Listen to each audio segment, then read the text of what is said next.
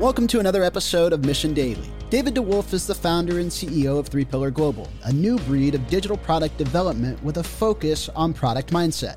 On this episode, David details how the scrappy entrepreneur can rise to the role of corporate CEO, the key pillars that make up a successful leadership team, and why now, more than ever, companies and employees need to focus on work life integration.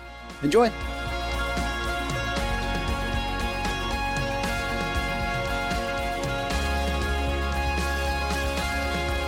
David, welcome to the show. Hey, thanks for having me. I appreciate it. It's fun to be here. Likewise, you are calling in from Nova, Northern Virginia. What's uh, going on out there? I think what's going on out here is what's going on in so many places, right? Lots of businesses struggling these days just with this coronavirus and uh, the the decline of the economy because of it. So uh, I think it's a an important point in time to be talking about mission, right? Because businesses have an important mission of keeping folks employed, and I think we're all focused on that and trying to figure out how do we allow our businesses to thrive, but take care of people at the same time. Couldn't agree more. When you are taking a step back and kind of like reflecting on things, uh, I'm really curious to know, and I always want to get info from CEOs on their origins, right? So if you're taking a step back, um, where'd you grow up and uh, where'd you come from? My father was actually in the military. So I grew up all over the world. And I would say it's probably one of those things that really shaped me. Um, growing up, we moved around, probably averaged about every year and a half to two years. I was in a new home. So it was continually in new environments, learning new things. Spent a lot of my time in the Midwest uh, of the United States, but also to spend some time in Washington, D.C. area, as well as we did a stint over in Europe. Uh, and so really had the opportunity to see the world and, and learn all sorts of different cultures. And I, I, think that shaped me, informed me in a way, in a lot of different ways, not just uh, in terms of embracing cultures, but also being very agile and learning to adapt to situations and really, really helped shape me into who I was. That's so cool. Are there any big lessons or takeaways that you took from all your travels where, you know, maybe you didn't see them right away, but I'm sure as you entered the working world and encountered people who maybe hadn't traveled, it became yep. apparent the type of lessons that you did learn. One of the the things that has really hit me, I think, especially uh, since I have been the CEO of Three Pillar, is that environment really matters and that it shapes people and it, it, it becomes very personal. And one of the things I learned moving from place to place is depending on where I was and the environment I, w- I was in, I was a different person, not because I changed, but because the environment around me changed. So I'll give you an example. Um, in one place, I could have been the star athlete and, and, the best basketball player there was and was really rocking it. And all of a sudden we'd move and I would go to a different place. And all of a sudden there, I didn't even make the team. And I was the nerd. I was the smartest one in the class, uh, in my math class, right? those are two wildly different things that so often we think that everything is about our own innate abilities but the reality is it depends who you're surrounded with the environment and, and so as ceos it's important that we create environments where individuals can thrive and really push into and live what truly they're gifted at and what they're passionate about i love it and so you're the ceo of three pillar now i'm curious to know about your journey and when did you first get into the world of business and what would you uh, say was your kind of like starting place in the world of business? I went to school and I, I thought I was going to be in, in radio and television production. I actually had a, a love for music. I had a love for uh, production and the technology behind it and different things. And I, I graduated in the height of the dot com. And what I quickly learned about radio and TV is that it's very difficult to make a living. And so I ended up actually working for, at the time, what they called a new media company, an ad agency that was developing websites. And I happened to be one of the, the young kids that knew how to write HTML. So I was building websites. And, and three months into uh, my first stint at this ad agency, uh, one of my client companies called up our owners and said, Hey, we love David. Can we hire him? It happened to be a software company that was based in Silicon Valley. And I ended up going and working for that organization and was very fortunate to have the CTO take me under his wing. Um, and I learned everything I know about technology on the fly, on the job, and from that CTO. Um, but in that organization, at the time they were building a product through the dot com and the crash, they ended up becoming a professional services organization. And um, I began to consult with a lot of organizations and ended up uh, really in the, the technology consulting world for quite some time, and that's where I kind of grew up and began to to learn the art of business. Um, and eventually, back in 2006, decided that I wanted to leave the consulting world um, and become an independent consultant. I thought, you know, I have built this business for so many others. I, want to control. There were two things. Number one, I wanted to work on the most innovative products and really be doing cool technology work. Um, but number two, what was really important to me was that I love the art of bringing together high performing teams. And when you are working in a team that is able to accomplish more than any one of us could on our on its own, um, it's just a powerful experience to me. And I really wanted to find those teams. And I thought as an independent consultant, I would have the ability to do that. Um, and so I, I, became a consultant um, and I was writing code still 80 hours a week. I mean, I loved software development, working with teams um, to build innovative products. When I, when I picked my head up one day, and about two years into the business, I had six people working for me. And it was a, oh my goodness, experience of just realizing the awesome responsibility of employing others and being responsible for their paycheck. Um, and that was really the moment um, in late 2008 that I decided very deliberately that, you know what, I was going to walk away from the technology and really invest in becoming a CEO. And that what I really loved about technology was building something out of nothing. And I had the ability to build something out of nothing in building a company in the niche we had fallen into that that I really thought I could thrive at and I, I really wanted to do because of the impact I could have on the people and creating those types of environments where others could really thrive. So that's a bit where yeah, that's a bit where I'm at in my journey now. So mission is uh I was started as a solo founder and we just passed our third year in business and we went through some uh, growth spasms and crises of uh, direction and all kinds of things grew too fast then scaled back and i really had, had to take a step back.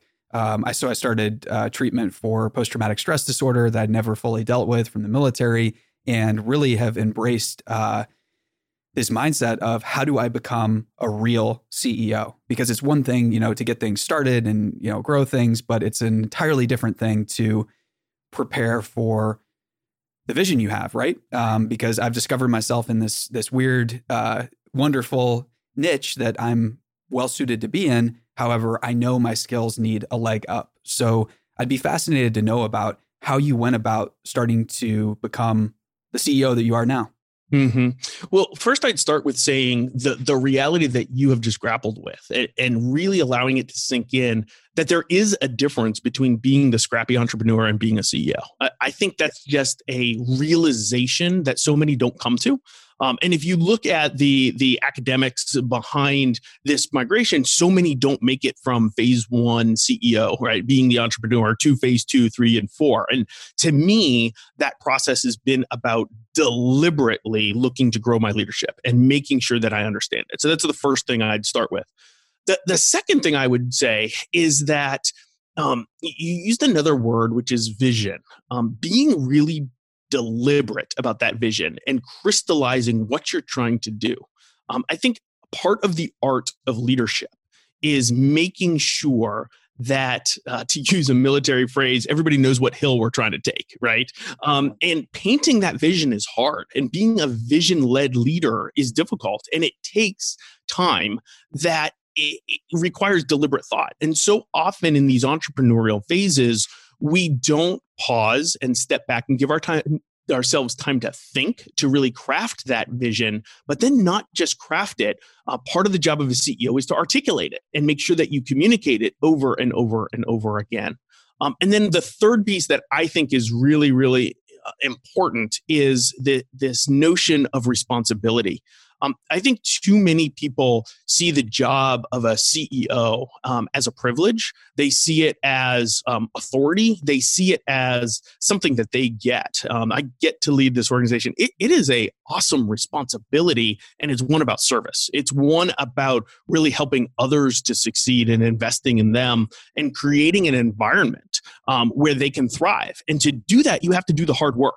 Um, it's not a privilege where you can say, well, I don't have to manage anymore, or I don't have to do this, I don't have to do that. No, no, no, no. The job of the CEO is to do the really hard stuff that nobody wants to do, um, to, to, have the brutally difficult conversations, um, to, to communicate that vision over and over, even when you yourself are tired of it, right? All of those types of things. Yeah, and learning to love those things or loving the aftermath of having those hard conversations. I mean, it's something you forget before you have the conversation and then you remember afterwards how good it feels to have everybody on the same page and you know sometimes cut ties with people and very very hard things happen.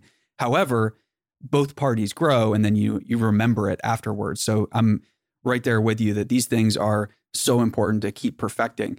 As you were starting to figure out more about how to distill your vision into an articulatable form for your team did you go about writing a lot? Did you go about uh, seeking outside counsel, having conversations with other CEOs? What was that process like? And how'd you become excellent at distilling the vision? First of all, I, I, think the tactics that you're talking about are are really critical to just think through what the what's the process you go through. And I, I think the first one is being in the market, um, like going out and talking. One of the things I did very early on, um, and I, I credit um, a lot of our success to this unconscious com- competence, right? I wish it was as deliberate as it, as it should have been. Um, but when we were very small, I probably had six or eight employees. We had maybe a million in revenue. I went out and I put together a board of directors. And, and at this time, I still had um, 100% ownership of the company. And um, a lot of people criticized me. So, what, what are you doing? Why are you giving up control? And, and my answer at that point in time is I've never run a business before, and I want to learn from industry experts, folks that have run businesses before. And so I, I just kind of humbled myself and said, if the decision is not one um, that that is good for me, I should listen to it, right? If the people that I've selected to surround myself to with and, and yield my authority to um, don't agree with me, it's probably for my best interest. And so, just learning to surround yourself with others that are in the market that have been there, done that, leaders that have have come before you, um, and listening to their advice, but also not being afraid to to lead them through the process, I think is really really important. And that I, I call it humble confidence, having the humility to listen to others and to really seek their advice, um, put it into practice, but also the confidence to stay um, firmly in grasp of your vision and to drive for it. Um, and, and so doing that and then being in the market and listening to what's going on in your competitors and those types of things listening and collecting information.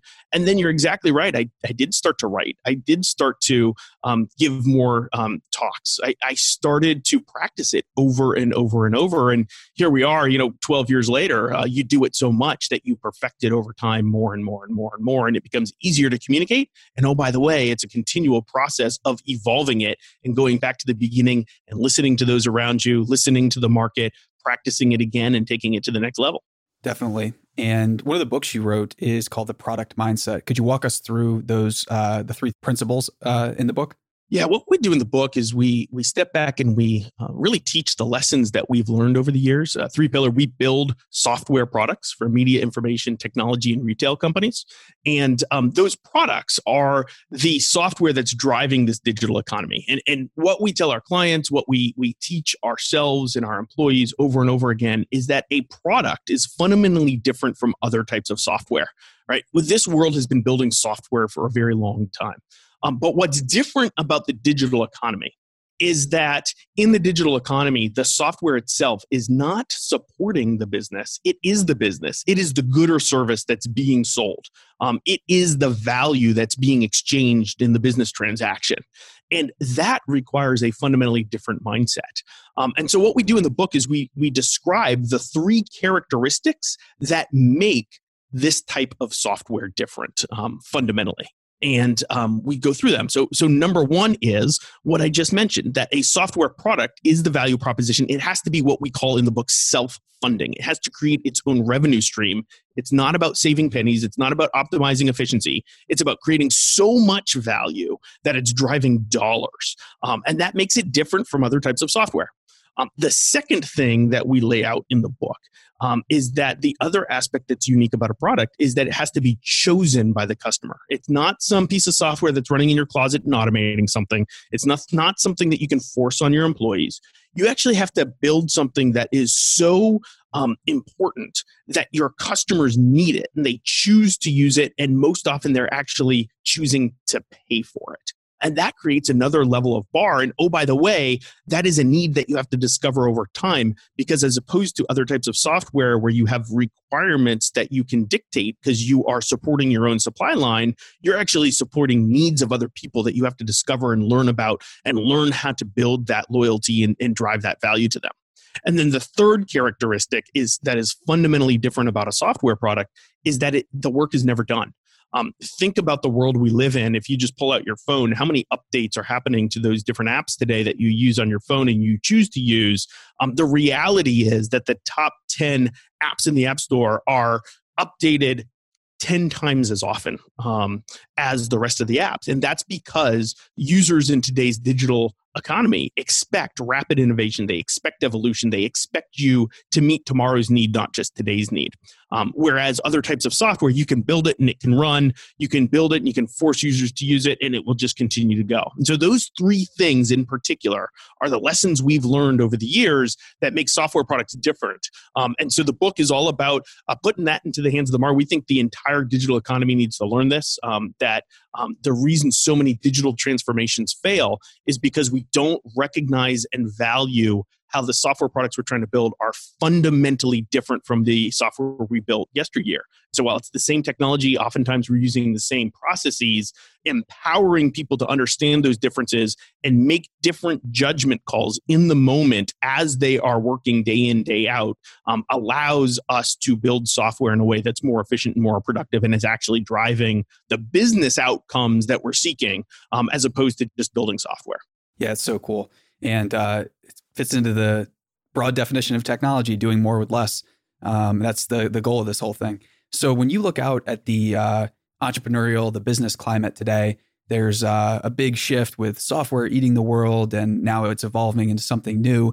Are there any other big trends that you see that you're you're following, or that you think are not appropriately valued yet by the market? It's interesting because in technology, it's so much about the trends, um, and and what I think is so often we're talking about things before they come of age versus the opposite, which is the question you asked, which is what are we not talking about yet? So I would start the conversation with um, AI and machine learning. It's all the buzz, it's what everybody's talking about. The reality is, though, unless you're Netflix or Facebook or Google, very few people are doing real artificial intelligence. Very few people are doing real machine learning. Um, and so many people feel behind right? Um, and so that's a really important thing for for organizations to know and understand. And one of the trends that I see is that we're just starting to get ready to really leverage it in the common business today right those that aren't in the top 5 that are actually doing it already i believe in the next 12 to 18 months you will see um, significantly more a dramatic increase in actual machine learning and artificial intelligence embedded within the software products we use on a day in and day out basis. Um, it's not happening yet. The reality is, um, those technologies uh, and approaches are being used for operational efficiency. They're not used in consumer products to the degree that they have the, the potential to impact. And I think that's going to happen. Um, the other thing that I see that's in the early phases and is related, but is really going to pop more and more, and I, I, think this phase we're going through with coronavirus is actually going to push it, is um, digital business really accelerating. Um, people have been talking about digital transformation for a long time, um, but we're not really there. And a big part of that is um, data based businesses, leveraging the data that we have within enterprises to really provide brand new, unique value to the market. And um, that's something we've talked about forever. There's a lot of products out there that do it, but I think we're we've still only uh, you know tapped the very tip of the iceberg, right? If 15 to 20 percent of the businesses have already deployed brand new data rich digital products, there are a lot more that have the ability to do it. And I think you know world events that force people to disrupt their own business models are are going to really accelerate that, and we're going to see a real boon in that in the latter half of 2020 and into 2021. I couldn't agree more. And I think the cultural changes that we're starting to see as a result of this pandemic are going to make for interesting times. There is this debate, I guess you could call it, that's now starting to happen worldwide about what type of connected society do we want to have? And there's trade offs for things like globalization and nationalism. And I'm not talking about anything political here. I'm just talking about the fact that more people than ever before are kind of in on this debate of what type of culture are we going to create and how are we going to collaborate together across borders, across continents, or whatever the case is. And I think the cultural angle is something that is um, that's going to be the ultimate operating system for new waves of innovation. So you've lived through some of the you know downturns and uh, upticks, and you you know you've seen this scenario play out before at the end of 2008. And I'm curious to know what do you think is coming with the recovery? What's your take on the coming recovery that inevitably follows downturns? It's really easy in periods of time like this to curl up in a ball and get scared right? and, and to be fearful. And to a very large degree, it's important that we as business owners are prudent and take the right steps to protect not only our businesses, but our people. At the same time, I believe that these are opportunities. And I lived through it in 2008 in the recession. And, and the reality is, 2008 is the year that Three Pillar broke out um, because there was an opportunity. When everybody else was pulling back, we had nothing to lose. We were pushing forward. I think you will see that in this economy, right? There will be new winners that emerge um, because of the disruption and because of the conservatism that people react with. Um, so I, I, think that's one thing. I think the other thing that you will see is um, a series of things, and none of us can predict them. We can all guess, um, but things that never go back to normal right? I'm hearing a lot of talk right now about, right, when are we going to get back to normal? What's going to look like? I, I don't think we're going to get back to, quote, business as usual, meaning that these things tend to drive true disruption. And so take an example, right? We've all heard the press about how Zoom has now taken off and and it's really thriving in this economy, right? Well, if we are realizing that video conferencing um, can really be a platform for business in ways that we haven't done before. Do you think we'll ever get back to the level of travel that we've had before or ever get back to a normal workplace environment, what we'd call normal, where there is a home base and everybody everywhere isn't virtual? I don't know the answers to those questions, but I'm asking them. And I, am saying, are there fundamental things that will change about our way of life? And I believe there are going to be two, three, or four of them that we look back in 10 years and say it was those few months in 2020 um, coming out of the first quarter into the second quarter where that fundamentally changed and changed the way that we live um, and i think that's going to be a huge impact and is going to be part of those opportunities that others have to, to really step into that yes and it's an exciting point you bring up where you know we're going to be looking back at the first quarter and the second quarter of 2020 it's just a good reminder to remember that we're living through a period in history that's really unique. And anytime there's a lot of fear out there from the media, there's also all of these opportunities. So, in your career, with everything that you've learned, how do you go about spotting these opportunities? And what type of radar have you developed for identifying opportunities that others might downplay, scoff at, or even scorn the, the fact that you're, you're investigating them? So, how do you go about that? So, for me, step one is to actually protect the core. Uh, so that requires very swift action to make sure that as a business leader, you are doing what you need to do to be able to go out there and look, listen and look for those opportunities. If you're scared about uh, the ramifications, if you haven't taken the appropriate bold moves that you need to make, right? So, for example, within three days of this happening, we had a brand new budget for the year. We said, This is dramatic. We need to pull back on our expectations. We need to be more prudent and very quickly put that in place. So, first step was to, to do that and recognize that the world had changed and take swift action to communicate that to the team and say, We're going to approach this year a little bit differently. But once I had that in place, then it allowed me to empower the team to run against that new plan. And I could then go out. And now, today, I would say probably at least 40% of my time um, is being spent out in the market. Um, and obviously, when I say that, I mean from my home, um, but talking to others, right? I have deliberately reached out to other executives that I know, CEOs of other businesses, being part of forums of, of CEOs that are getting together, talking about what they're seeing, listening to others, and really connecting. I'm doing a lot of reading um, making sure that I'm digesting information, not just from one news source, but many of them, and even going back to the raw data sometimes, really looking at what is transpiring and understanding and collecting that and being that radar that then we can go back and, and what's important is to really distill these things after listening and realize that you have to go from first crisis mode is very quickly um, to, to, to solidify the base. And then you move towards very deliberate bets of recognizing patterns, looking for those patterns, and then acting on them. And the first step of that is being in the market, having your ears open, and then you have to come back and you have to begin to experiment with those and see where they take you. Um, and I'd say that's where we are right now. We're starting to learn some of those trends. We're starting to see some of them ourselves, and just starting to feed that back into the system to now be methodical and deliberate about how we're going to go test some of those assumptions out. Sure.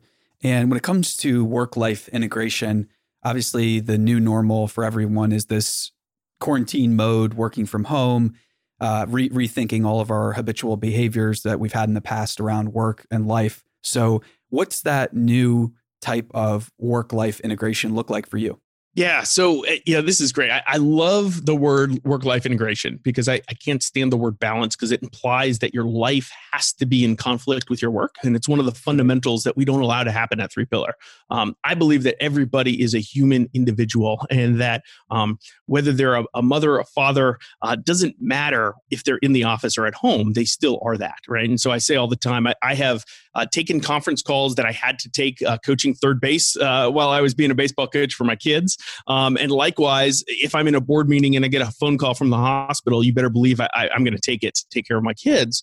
Um, and I think the world is experiencing this in a very unique and new way. Um, that we are holistic, integrated individuals, and we can't rip apart the different parts of our lives and put them in conflict with one another.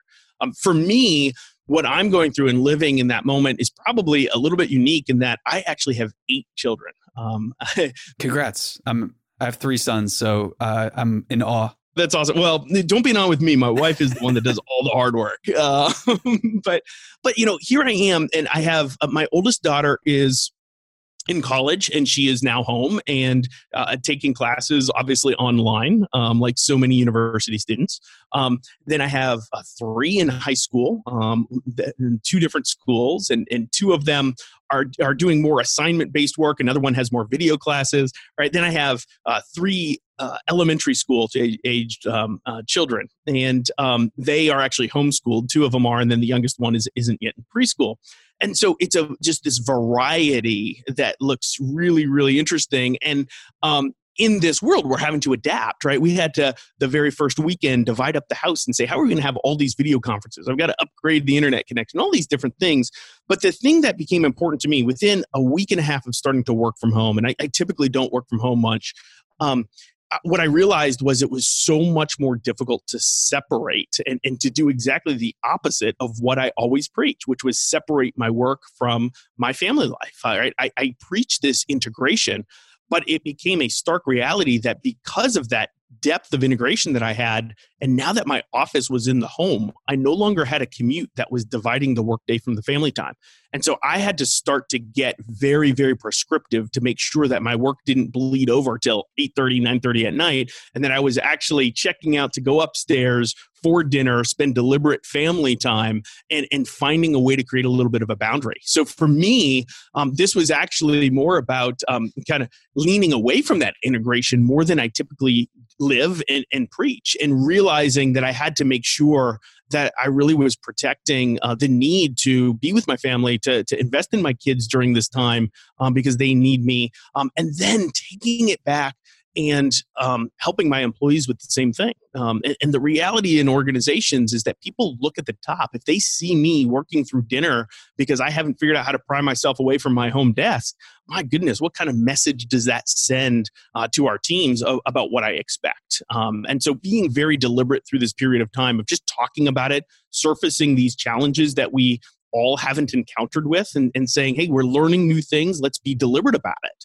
Um, and, and, I think that's important is to acknowledge that we're all still learning. It, it's kind of cracked me up how many people on LinkedIn these days are claiming to be experts in, in remote work and working from home. I, they are yesterday's social media experts, right? And let's instead of pretending to be experts in it, just admit that we're muddling our way through it and we're figuring it out, and let's figure it out together.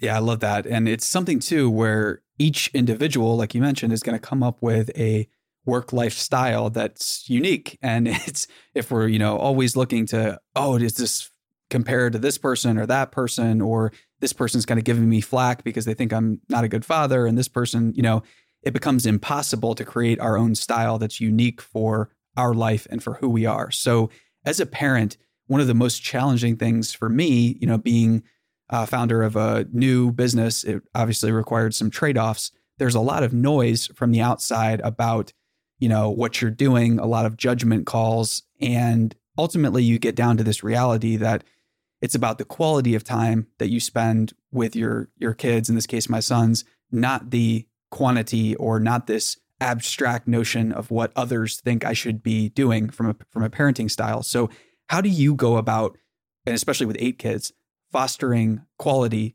over quantity of time?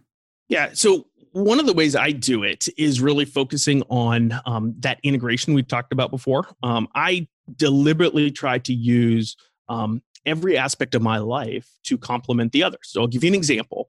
Um, late last year, I made a trip to India. We have about 350 employees uh, in in the Delhi area of India, and I have a daughter uh, who is now 15 years old. At the time, uh, she was she was 14, and she the previous summer had shown a lot of interest in India for some reason. All of a sudden, I noticed that she was going with her friends to get henna tattoos and that uh, she was asking for Indian food uh, for dinner and, and, different things. It just caught my attention.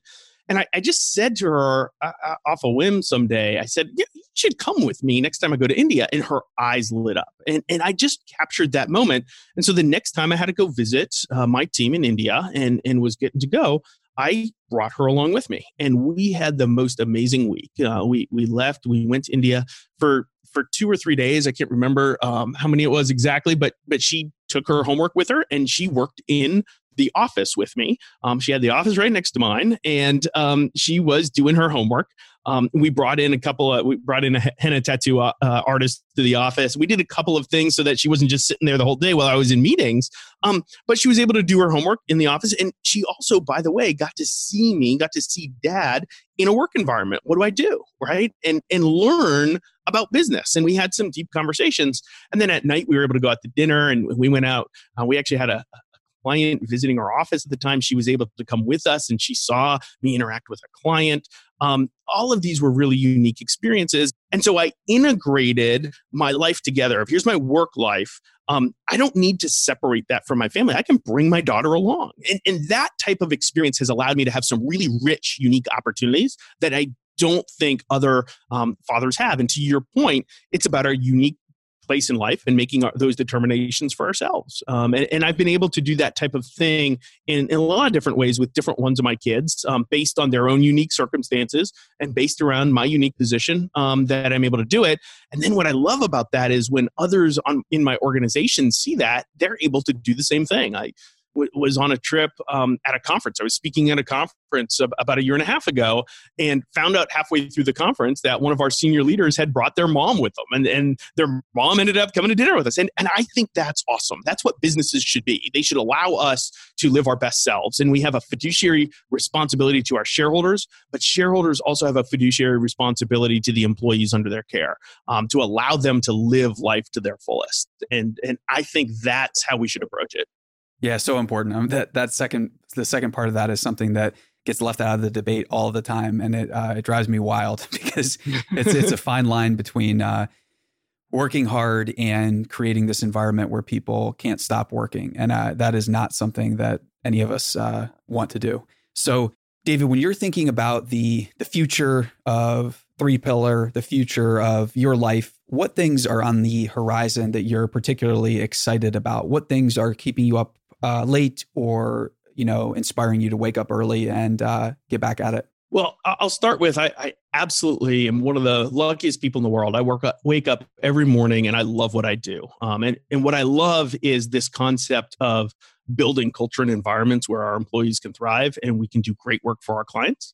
Um, but I also am very competitive and I really look at the landscape and how um, this digital economy is evolving and say, we have a unique solution for the world where we truly know how to create digital businesses and to build those software products for our clients. And I think the world is in, in need of that. I, I see a lot of failure, right? The, the reality is about 78 percent from the research um, show that digital transformations fail and they're unable to build digital products that are actually creating that new um, revenue stream for, for the business.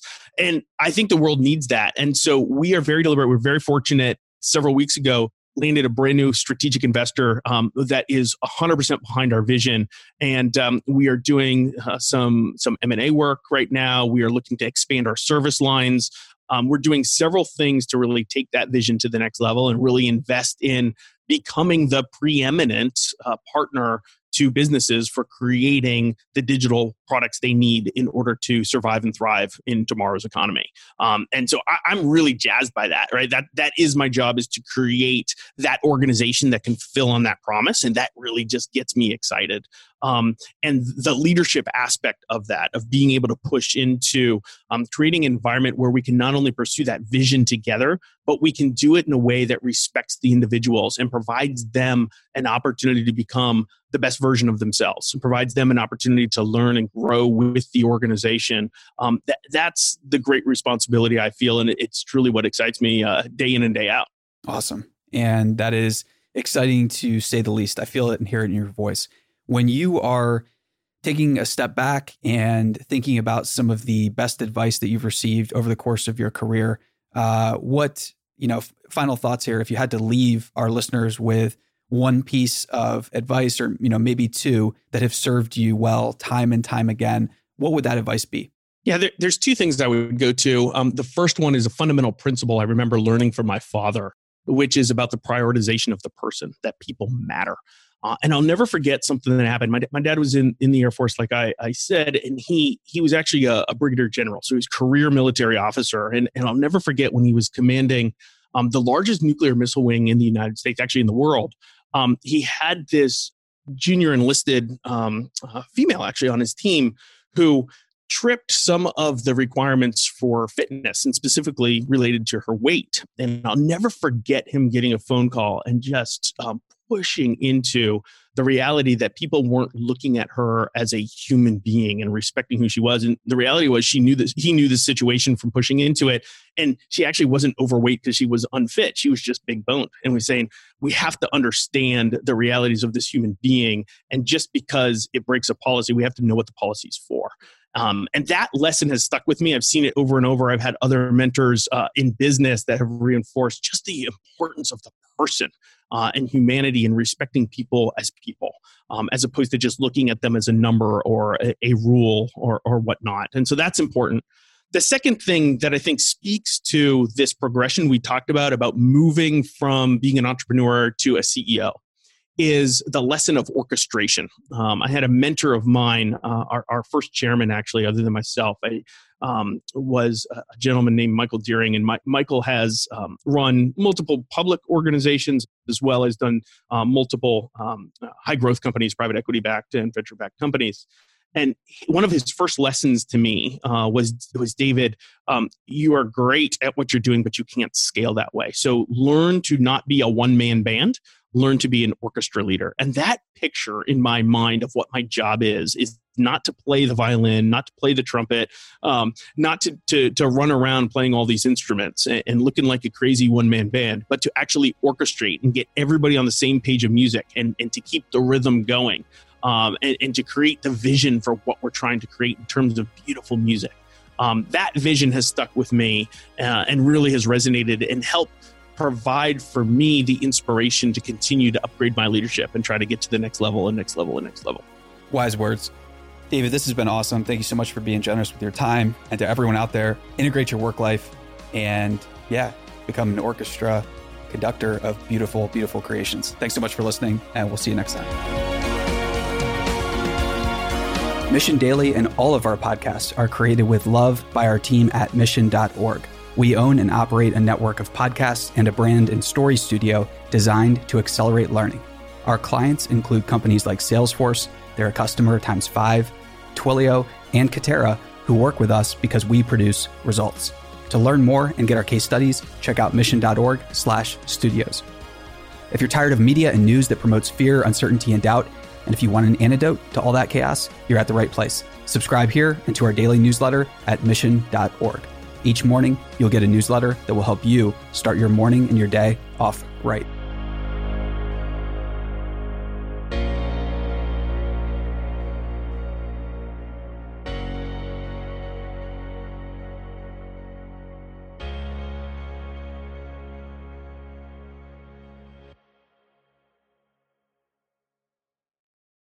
Hey, listeners, thanks for tuning into this episode. I hope you enjoyed it as much as I did. If you haven't already, please subscribe, rate, and review this podcast. It helps spread the word, and I would greatly appreciate it. See you next time.